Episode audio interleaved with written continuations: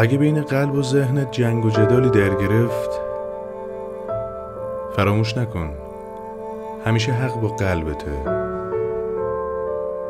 چرا که ذهن توسط جامعه بنا میشه. ذهن حاصل تعلیم و تربیت جامعه است. جامعه ساختار ذهن رو به میل خودش شکل میده. ذهن هدیه زندگی نیست. اما قلب بکره. هدیه آفرینشه. از ازل پاک بوده و تا ابد پاک و پاکیزه خواهد موند.